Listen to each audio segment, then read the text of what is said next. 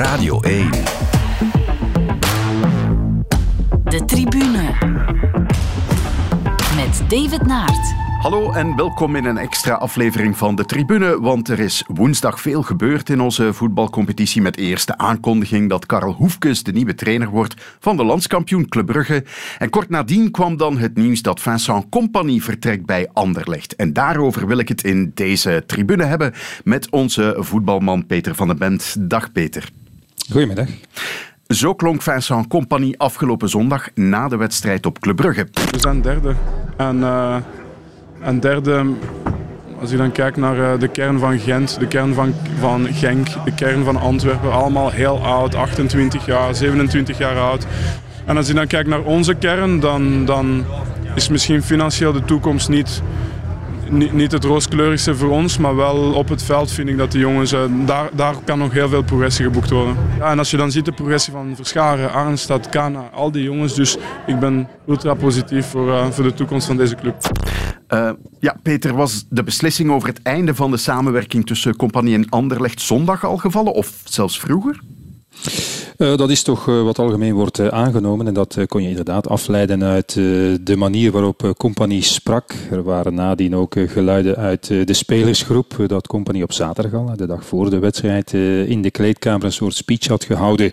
En enkele spelers leidden daar toch uit af dat dat een soort afscheidsspeech was, hè, waarin hij iedereen bedankte voor de samenwerking. Het soort discours dat je voert als je weet dat je er volgend seizoen niet meer zal zijn. En dat is later toch gebleken dat eigenlijk de gesprekken die zogezegd deze week nog zouden gehouden worden tussen de directie en compagnie, dat die misschien vorige week al hadden plaatsgenomen en dat daar al de twee partijen tot de conclusie waren gekomen dat het toch ja, moeilijk zou worden om volgend jaar nog met succes samen te werken en dat het beter was om er, ik zou zeggen, in, in wederzijds of met wederzijds respect een streep onder te trekken. Dus ik denk dat dat inderdaad wel het geval was. Is dat iets wat jij had zien aankomen, het einde van die samenwerking?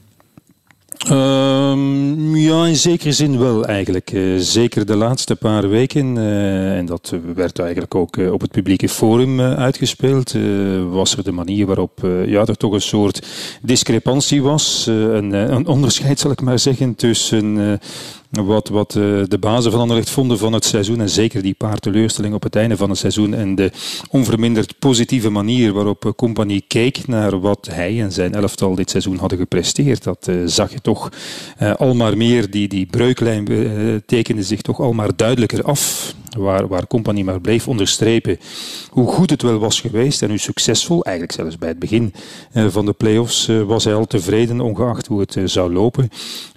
terwijl Anderlecht, ja, we hebben het al een paar keer aangehaald de voorbije dagen, ja, toch een paar zware teleurstellingen heeft moeten incasseren. En je kan wedstrijden verliezen. Een bekerfinale met penalties, dat kan je verliezen. Je kan, je kan wedstrijden in de play-off 1 verliezen, ook tegen dat sterke Union. Maar vooral de manier waarop het elftal op die cruciale momenten niet klaar was en, en niet thuis gaf. Uh, ook, ook qua scherpte, elke keer opnieuw in het begin van de wedstrijd, was ook zo in de bekerfinale. Ik kan er ook nog kortweg aan toevoegen. Ja, dat was toch verontrustend eigenlijk. Daar zou je als coach toch zorgen moeten over maken. En dat dat eigenlijk allemaal een beetje onder de mat werd geveegd, uh, dat uh, is toch slecht gevallen bij zijn basis, zal ik maar zeggen. En, en, en als je de progressie van het elftal weer onderstrepen. En ik denk dat iedereen het daarover eens is. Die was er wel degelijk. Anderlecht heeft op een bepaald moment echt wel goed gevoetbald. Heeft een paar goede reeksen neergezet.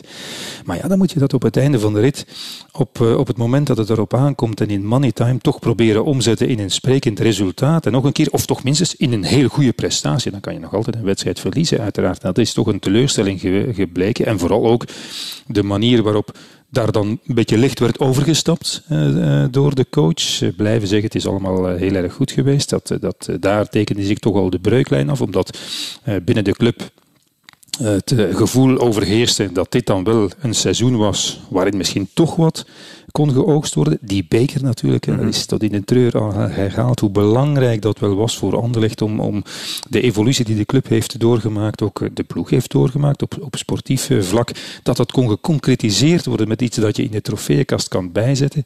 En dat dat dan op die manier werd weggegooid, dat was niet goed. En bovendien, Ja, maar blijven herhalen wat Company deed. En dat werd allemaal grimmiger, vond ik ook in zijn discours. Van, ja, ofwel heb je geld, ofwel heb je geduld. Terwijl er bij Anderlecht hard gewerkt is om, om uh, met die kapitaalsverhoging die er is gekomen, uh, om, om de financiën toch een beetje op orde te krijgen. En natuurlijk is er nog de kloof met Club Brugge. Uh, maar financieel heeft Anderlecht ook stappen vooruit gezet. En zeker wat, wat we zelf allemaal konden vaststellen dat zich tussen aanhalingstekens, ik zeg het misschien een beetje te, te negatief, zich verschuilen achter de overvloed uh, aan, aan jeugdspelers in het, in het elftal, waardoor natuurlijk moeilijker is om succes te oogsten. Ja, dat was niet helemaal meer correct. Als je kijkt naar de basiselftallen van Anderlecht uh, dit seizoen, en, je vergelijkt dat met, met de basiselftallen van vorig jaar, zal je zien dat er heel veel minder jeugdspelers in het elftal stonden. Alleen nu vanaf de wedstrijd tegen Antwerpen in, in de play-offs, waar Compagnie dan uh, radicaal het roer heeft omgegooid, was het anders. Had mm -hmm. weer ineens een heleboel uh, jonge jongens, maar ook wel noodgedwongen. Als Ashimeru zich niet blesseert in de bekerfinale, gaan we Canna niet uh, op het voorplan zien treden, zoals dat nu wel is gebeurd natuurlijk. Ja. Dus wat dat betreft is dat, dat verhaal van, uh, van de jeugd en dat je daardoor ook gehandicapt bent, toch niet helemaal juist, vind Ja. ik. En dus dat allemaal opgeteld, David, daarom om dan helemaal op je vraag te antwoorden, had je toch de indruk dat, laten we zeggen, de club en de coach uit elkaar waren gegroeid. Ja. Wat is voor jou dan zijn nalatenschap, zijn legacy? Zeg maar na drie jaar bij Anderlecht, in het begin nog speler, trainer en nadien als coach?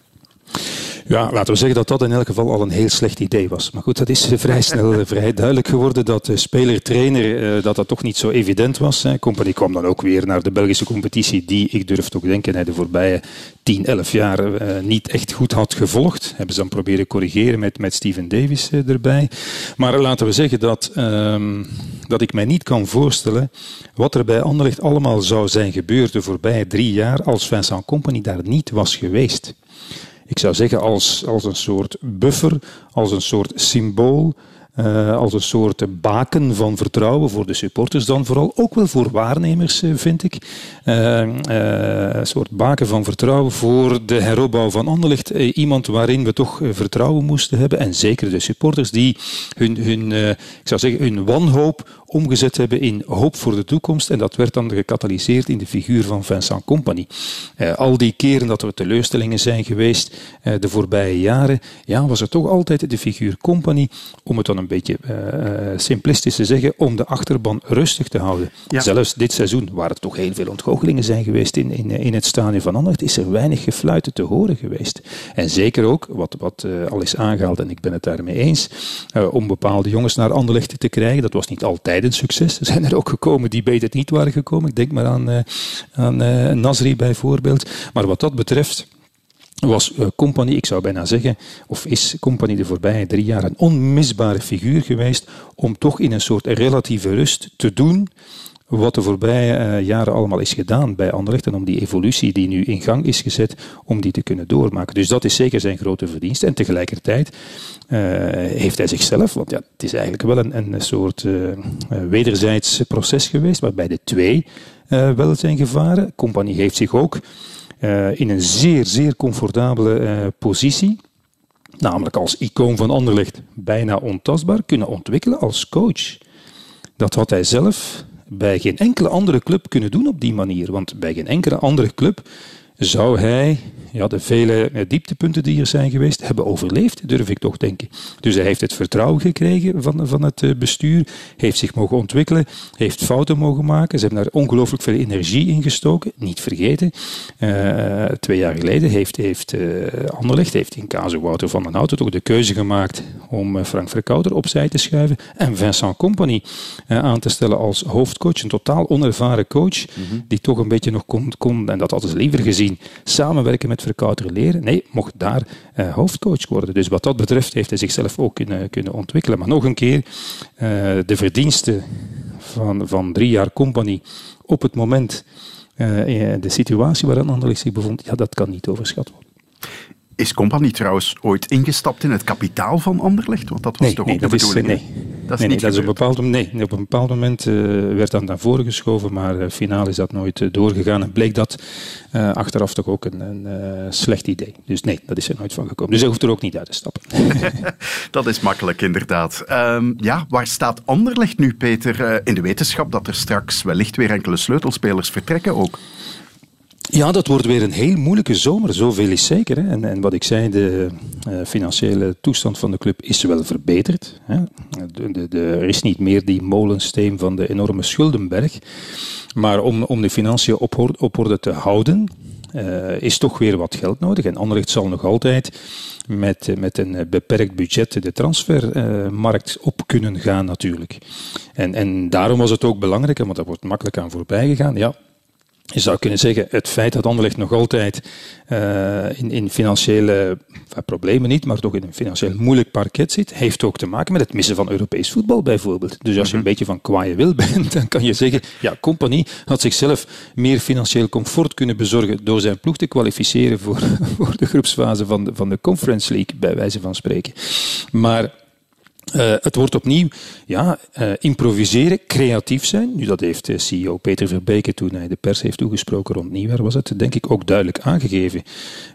Die, die kapitaalsherschikking en de kapitaalsverhoging die er is geweest, de schuldherschikking, excuus, en de kapitaalsverhoging, die zijn zeer belangrijk voor de stabiliteit en het verzekeren van de toekomst voor Anderlecht. Maar het blijft nog jaren, niet een jaar of twee jaar, maar jaren, een zuinig beleid voeren. Nu, wat mij betreft wordt eh, het ja, toch goede het transferbeleid, creatieve transferbeleid van de voorbije jaren misschien toch een beetje veel toegeschreven aan Company, met spelers die alleen maar zijn gekomen omdat hij er was.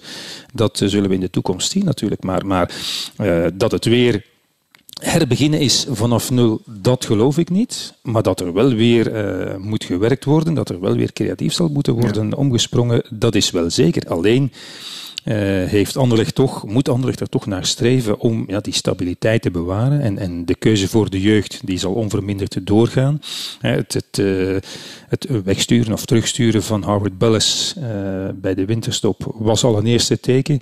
Het niet verlengen van, eh, van of niet lichten van de optie van Magayan is ook een teken. Anderlecht wil inzetten op de jeugd en, en droomt tussen aanhalingstekens van de Bast en Delcroix achterin. Eh, ze hopen op de ontwikkeling van Cana, dus het, het wordt toch een evenwicht zoeken tussen het, inderdaad het eh, evolueren, toch weer meer inpassen. Arnstad bijvoorbeeld kan, kan een paar stappen zetten eh, naar, naar weer een jonger elftal, maar wel het zoeken naar een goed evenwicht. Niet zoals het in het eerste jaar onder Vincent Company was met veel te veel jonge spelers die dan het gewicht van het elftal moeten dragen, van een elftal.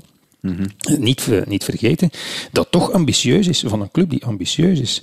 Want welke trainer er ook, eh, er ook instapt, hè, de komende dagen of, of volgende week, ja, die, kan, die mag niet meer komen met het discours van Vincent Company, denk ik. Namelijk zeggen van, ja, het is een moeilijke club, we hebben weinig geld, we gaan zien, we gaan ons best doen, ik moet eh, jonge spelers ontwikkelen. Nee, die, ik denk dat ze een trainer willen die zegt van, kijk, met het elftal dat ik heb, wil ik kampioen spelen. Of dat dan lukt, dat is wat anders, maar toch iemand met, die met uitgesproken ambitie komt, denk ik. Ja, de naam Felice Mazou valt nu als het gaat over Ja. eh, de opvolging. Ehm, ja, dat zou toch wel een stijlbreuk zijn dan. Eh, inderdaad. het is, het is een, een heel, andere, heel andere figuur dan Company. Staat daar ook niet met, met het charisma en de aura, eh, en het aura van, van de grote Vincent Company natuurlijk. Maar, maar ja, het zou wel een interessante keuze zijn. Laat ik het eh, daarop houden. Hè? Want, want de stap van Felice Mazou naar, van Charleroi naar Genk, dat is toch geen succes geweest. Was wellicht toch niet helemaal alleen zijn eigen fout. En, en ja, het is een beetje de vraag of hij inderdaad die stap opnieuw gaat zetten, wetende één. Eh, dat, het, eh, dat het Anderlecht is. Dat hij daar niet in hetzelfde comfort of in dezelfde comfortzone gaat kunnen werken als bij Union, waar het nu ongelooflijk goed is, waar iedereen een heel seizoen lang de lof heeft over uitgestrooid terecht, maar waar een nederlaag of het missen van een trofee geen ramp is natuurlijk. Het blijft nog altijd een eh, fantastisch seizoen, dus dat is helemaal anders bij Anderlecht. En het is inderdaad een andere manier van voetballen, een andere manier van, van werken, maar het is wel een gelouterde, ervaren trainer met ambitie die eventueel zou komen. Dus, dus wat dat betreft eh, is het ook in die zin een soort stijlbreuk, andere vorm van, van communiceren, eh, eh, ook voor Felice Mazou. die zich toch een heel seizoen lang heeft kunnen wentelen in de underdog-rol en het kleine budgetje tegen het grote Club Brugge. Dat discours willen ze bij Anderlecht in elk geval niet meer horen. Dus ook voor hem zal het, zal het helemaal anders zijn. Maar ik denk, of het nu Mazou is of, of een andere trainer, hij zal zich toch moeten inschrijven in de krijtlijnen, of in, het, in het, uh, het, het, project, zeg ik nu nog even, excuus daarvoor, dat is uitgetekend uh, door Anderlecht, namelijk keuze voor de jeugd, attractief voetbal brengen, maar ook resultaten. Daar is Anderlecht nu aan toe. Ja, en Compagnie zelf, wat zou die gaan doen? Burnley wordt gezegd. Ja, dan moet je in de Championship, de tweede klasse in Engeland, gaan voetballen om kampioen te spelen. Mönchengladbach is een andere naam die, uh, die valt. Uh, geen idee. Ik, ik uh, pas op, ik denk niet dat de compagnie 20 clubs voor het uitkiezen heeft. Hè, want uh, namen, worden, namen van clubs worden makkelijk genoemd natuurlijk. Ik heb nu net nog de Engelse kwaliteitskrant een beetje zitten lezen. Ik weet niet welke het was. Ik denk dat het de Times was, waar stond dat Burnley toch nog altijd heel erg hard rekent op de komst van, van Company. En hij zou dan Craig Bellamy, hè, die in de loop van het seizoen is afgehaakt wegens privéprobleem met, met depressie te kampen, zou dan, zou dan zijn assistent worden. En het verhaal dat we al kennen van de privésituatie, waarvoor het ook heel erg gunstig zou zijn dat hij bij Burnley aan de, aan de slagkant wordt ook weer bovengehaald. Dus als ik dat nu lees, dan geloven zij toch nog altijd dat zij Company kunnen overtuigen van het, uh, om, om naar Burnley te komen. Maar tegelijkertijd las ik dan ook dat ze met een uh, molensteen van 65 miljoen om de nek uh, moeten spelen. Want er is een lening die de eigenaars hebben. dat is hier gewoon van bij Anderlecht. ja, rond die jaar wil ik dat, dat wil ik nu net zeggen.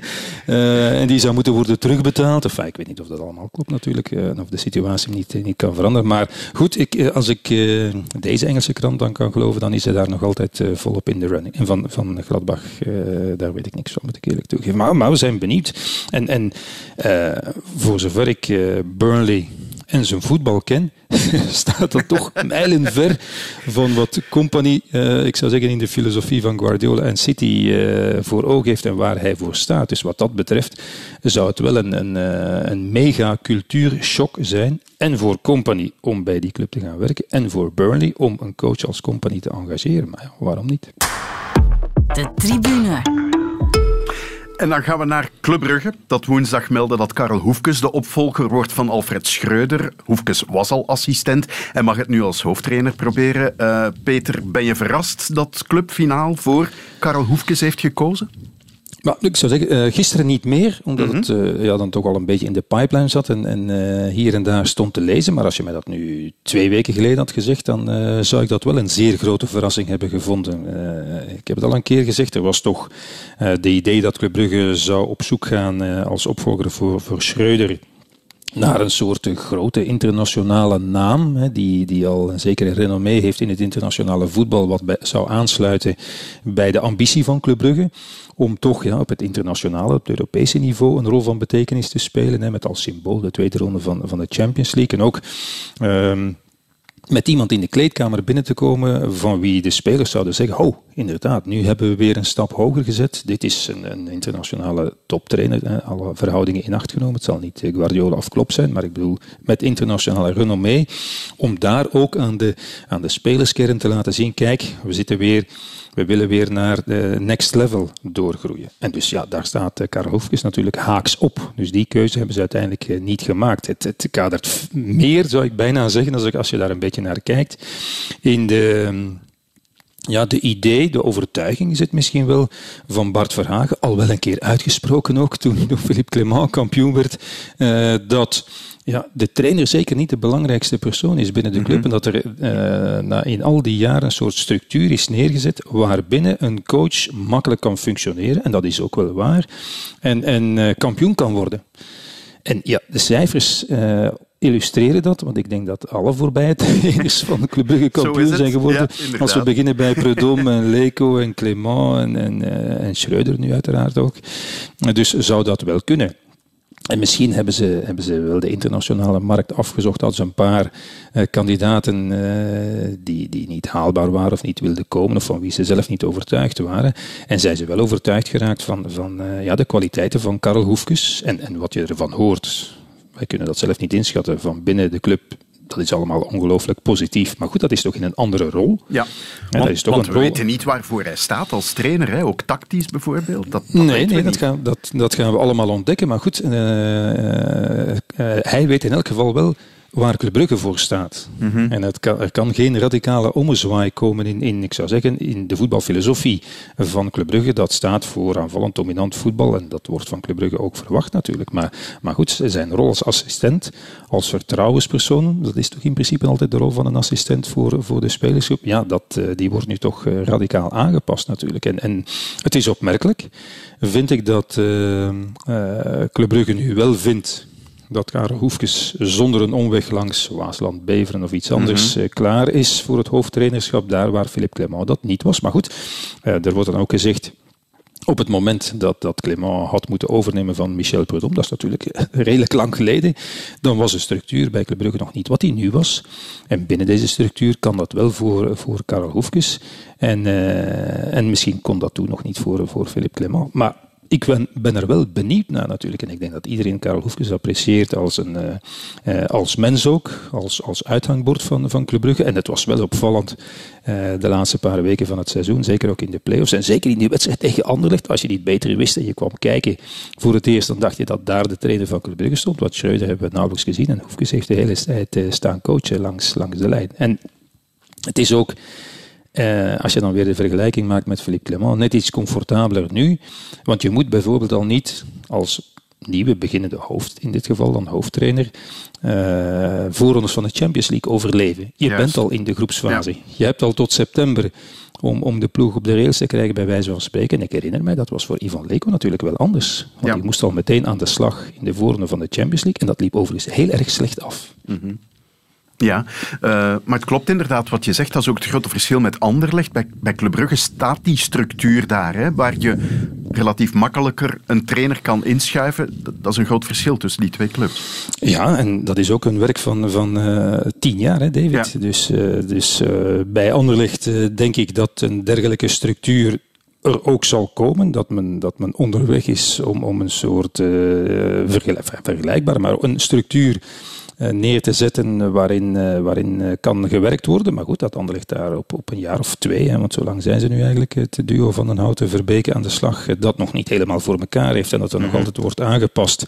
Ja, dat is logisch. En, en er blijft natuurlijk toch nog een, een eh, eh, canyonkloof verschil in eh, middelen die Club Brugge kan aanwenden ondertussen in vergelijking met, met Anderlecht. En dat is een, een verschil dat niet op een jaar of twee zal worden weggepoetst natuurlijk. Vandaar dat het belangrijk is dat Anderlecht inkomsten gaat, gaat genereren uit Europees voetbal. Zelfs al is het dan maar nog niet al te veel in, in de Conference League. En, de kans bestaat natuurlijk dat om echt weer het in, in, de, in de Mercato dingen te kunnen doen die ze graag doen, ja, dat dan toch weer een paar spelers moeten verkocht worden. Of Ja. een speler moet verkocht worden, zoals dat met, met bijvoorbeeld Doku het geval was, of met, eh, met Sambilo Conga. Ja, ehm, velen hadden verwacht dat Club voor, zoals je zei in het begin, eh, voor iemand zou kiezen met een zekere renommee. Zou het kunnen dat Club Brugge daar op zijn beperkingen botst als Belgische club? Dat je toch maar zo ver kunt springen in Europa? Dat zou kunnen, maar dat gaan we nooit weten. David, ze, gaan, ze gaan nooit zeggen, ja, we hadden eigenlijk graag, om het even wie, ik kan geen naam verzinnen, gehad als, als trainer. Wat ik zei, iemand eh, een, een internationaal redelijk zwaargewicht. Maar ja, die wilde niet komen, dus we pakken dan maar Karel Hoefkes. Dus gesteld dat al het geval is, wat ik niet weet, hè, voor alle duidelijkheid, Ja. ja. zullen we dat nooit, nooit vernemen. En, en eh, al, ik denk toch dat intussen eh Club Brugge voor, voor buitenlandse trainers een interessante club is geworden. Hè. Dat hebben ze toch met, eh, denk ik, internationaal met eh, interesse gevolgd. De ontwikkeling die Club Brugge heeft doorgemaakt. Ze hebben, oké, het einde van het verhaal was, was in mineur in de Champions League, maar ze hebben toch een paar keer indruk gemaakt in, in de Champions League, in die wedstrijden tegen, tegen Paris Saint-Germain, tegen Leipzig. Dus dat gaat toch niet onopgemerkt voorbij. Mensen die komen kijken naar, het, eh, naar het oefencentrum eh, in, in Westkapelle, die zijn toch bepaald onder de indruk, denk ik. Dus Club Brugge heeft zeker eh, argumenten, sportieve, financiële, eh, structurele eh, argumenten om, om eh, ja, coaches met renommee te overtuigen. Maar goed, of ze het geprobeerd hebben of niet, dat weet ik dus niet. De tribune. Peter, zullen we tot slot kort nog naar een paar andere clubs kijken? Eh, om te beginnen Wouter Franke die lijkt van KV Mechelen naar Racing Genk te gaan. Ze zijn aan het onderhandelen nu, de twee clubs. Uh, hij mag eindelijk op een iets hoger niveau proberen te tonen wat hij kan. Ik denk dat jij daar wel benieuwd naar bent. Ik ben daar benieuwd naar en ik uh, vind dat dat maar de logica zelf is natuurlijk. Als je, als je doet wat Wouter Franke heeft gedaan met KV Mechelen, in moeilijke omstandigheden. dat waren toch ook geen. Dat uh, daar, groeiden de, ja, daar groeiden de bomen toch ook niet, uh, financiële bomen dan bedoel ik, uh, tot hoog in de lucht. En, en de affaires die er, die er als je ziet wat hij voor elkaar heeft gekregen qua resultaten, maar ook de manier waarop. Niet een keer, maar vier jaar eigenlijk zeker, zo lang is hij er geweest. Ja, dan mhm. vind ik dat, dat een uh, beloftevolle trainer ja, zijn kans moet krijgen bij een grotere Belgische club, of dat nu Agent is, of Anderlecht, of Brugge, of Racing Genk. Dus dan vind ik dat maar wel verdiend. Hè, zoals dat uh, voor Clement sneller is gegaan na zijn parcours bij Waasland-Beveren. vind, ik dat, vind ik dat een goede zaak. En ik, ik vind het voor Racing Genk ook een goede keuze. En, en het is misschien een beetje, ja, uh, hoe, hoe, hoe, zou ik dat zeggen? Uh, een beetje vreemd of, of uh, een beetje trist, maar ja, bij Genk heb je blijkbaar toch nood aan iemand die Nederlands praat. Ja. En, en, als dat dan met een Limburgse tongval is, nog beter. Maar iemand van, van de club zei me nog, ja, al onze successen die we hebben gehaald, en dat mag toch nog eens onderstreept worden, dat zijn er heel veel voor Racing Genk, sinds het een, eh, de fusieclub op het hoogste niveau speelt met bekers en titels. Ja, zijn toch altijd er gekomen met trainers die Nederlands spraken. Zo eenvoudig is het met Emian Teunissen, Vergozen, met... Uh, Philippe Clement. Met, met Philippe Clement uiteraard en, en uh, nog wel een paar anderen. Dus, dus uh, eigenlijk Hugo Brozen nog ja. eens dicht tegen. En, en, en uh, Wouter Franke lijkt mij, hij heeft er ook al gevoetbald, ook al komt hij van Sint-Truiden. Maar dan zeg ik, het is Brustem, het is niet Sint-Truiden. Maar het is toch, voor zover ik weet, er heel dichtbij. Heel gevoelig, maar, heel gevoelig. Ja, maar goed, dat, maar goed, nee, maar dat is al lang vergeten. Heeft, wat ik zei, heeft er ook gevoetbald in dat, in dat jaar onder Hugo Broos. Dus nee, ik kijk er naar uit. En ik moet, ik moet eerlijk zeggen, ik heb er het volste vertrouwen in. Maar, maar wat Racing Genk nu wel moet doen, hè, want het, is, het blijft toch ongelooflijk hoe Genk soms geweldig is, een geweldig seizoen heeft met, met een fantastische ploeg en dan onverklaarbaar, want ik kan het niet verklaren, het jaar nadien de dieperik induikelt. Ja. Niet dan een beetje minder, vier of vijf, na een kampioenjaar of een jaar waarin het bijna kampioen werd, maar dan bijna aan de staart van het, eh, van het peloton en moet harken om uh, in play-off 2 te geraken. Dus, dus uh, dat zou er toch uit moeten. En, en rust en stabiliteit, daar heeft deze club nu nood aan. Ik vind dat die club uh, te nerveus is, te snel alle kanten uitschiet, te veel ook de oren laat hangen naar misschien de publieke opinie, naar de supporters. Nee, als je nu de keuze maakt voor Wouter Frank, iemand die bewezen heeft dat hij iets kan neerzetten, ja, geef hem dan de tijd. Laat hem in alle rust werken. Ook als je maar aan de competitie begint met, ik zeg maar wat, uh, 4 op 15, ik weet het niet, ik zeg maar iets. Ja, uh, er is geen belasting van Europees voetbal. Dus word nu alweer niet meteen uh, nerveus als de start een beetje haperend is, zou ik zeggen. Ja, Um, trouwens, hij volgt bij Genk als het rond is uh, Bernd Stork op, die nu naar Eupen trekt. Uh, die man blijft maar in België rondhangen, viel mij op. Ja, ja ik vind, uh, enfin, ik kan zijn parcours bij Genk moeilijk inschatten, maar ja, alles bij elkaar heeft hij natuurlijk goed gedaan bij zijn vorige clubs en dan zeker bij, bij Cercle Brugge. Dus ja, ik kan mij voorstellen dat hij ons land wel best oké okay vindt, niet te ja. ver van Duitsland en dat hij dan bij Eupen aan de slag gaat. Of dat een club is uh, waarvan we nog veel mogen verwachten, uh, dat, weet ik, dat weet ik natuurlijk niet. Er was toch een beetje de vrees dat ze, als straks het uh, wereldkampioenschap in Qatar voorbij is, dat ze daar dan de stekker gaan uittrekken, of tenminste toch het budget gaan, gaan fors terugschroeven. Dus dat weet ik niet precies. Maar, maar uh, Bernd Stork is natuurlijk niet bang van, uh, van werken uh, ja. met, met te weinig middelen bij ploegen die moeten strijden voor het behoud. Dus wat dat betreft, misschien, misschien, ik zeg het maar, past hij beter bij een kleinere club met minder ambities als Eupen dan bij Racing. Tot slot, Peter, uh, wachten we ook nog op de aankondiging van de nieuwe trainer van Antwerpen. Dat moet normaal gezien Mark van Bommel worden. Wat vind je van de keuze voor de Nederlander? Want het is niet dat hij een palmares kan voorleggen. Hè? Nee, en ik weet niet of dat uh, vanuit het standpunt van Mark Overmars zo'n geweldig idee is om dan als nieuwe Nederlander bij een club dan toch allemaal meteen een Nederlander te engageren en een die je dan nog ook goed kent, met wie je hebt gevoetbald. Mm -hmm. uh, als dat allemaal goed loopt, is dat geweldig. Hè? Maar wat je zegt, als hij nu al kwam met een, met een palmares, dan was dat al enigszins anders. Maar met, met respect gezegd, en ik heb hem niet van dichtbij gevolgd, dus of hij nu goed of slecht werk heeft geleverd, daar kan ik geen oordeel over uitspreken. Maar ja, zijn, zijn passages bij zijn vorige clubs waren toch geen succes. Dat is toch het minste wat je kan zeggen. Er zijn heel veel positieve geluiden over Van Bommel, over de manier waarop hij in het trainersvak staat, over de keuzes die hij maakt, over de manier waarop hij omgaat met spelers. Er is heel veel goeds over te horen. En Mark Overmars zal hem heel goed kennen en zal op basis daarvan zijn, zijn keuze hebben gemaakt.